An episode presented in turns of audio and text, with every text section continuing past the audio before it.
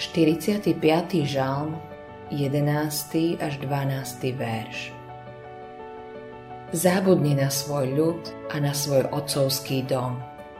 Keď zatúži kráľ po tvojej kráse, sklon sa pred ním, lebo on ti je pánom.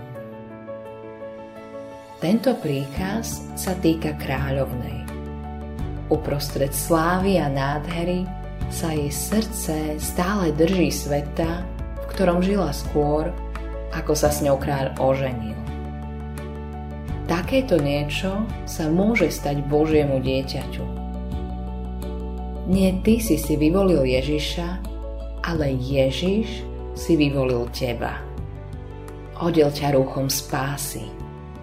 On je synom kráľa a vedie ťa na svadobnú hostinu.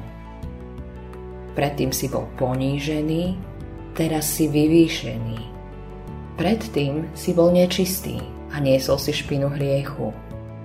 Teraz si čistý a biely ako sneh. Ako je možné, že sa túžiš vrátiť späť do života hriechu?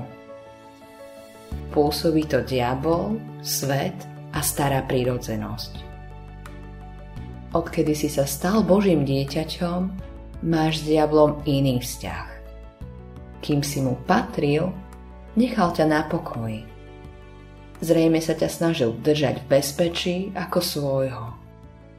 Pre neho to bolo vtedy jednoduchšie. Teraz ťa chce dostať späť. Nechce dovoliť Ježišovi, aby bol tvojim ženichom. Ani tebe, aby si bol jeho nevestou. Diabol vie, akú okuzľujúcu moc má svet nad starou prírodzenosťou.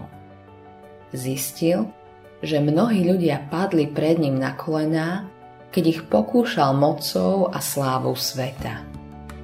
Keď predstavuje moc a slávu, žiaria nádherným zvodným svetlom. Keď sa mu nepodarilo získať moc nad Ježišom, musí ísť ku všetkým, ktorí patria pánovi. A naozaj, Pracuje usilovne.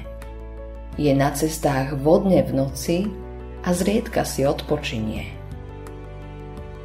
Ty, ktorý si Ježišovou nevestou, zabudni na svet.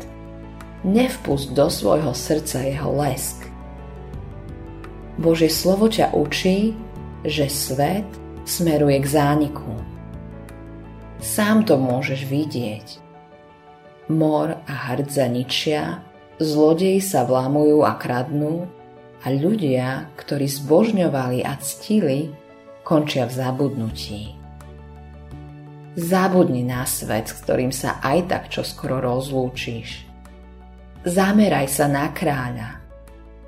Nech tvoje oči spočinú na ňom. Vtedy si v jeho očiach krásny. Autorom tohto zamyslenia je Hans Erik Nissen.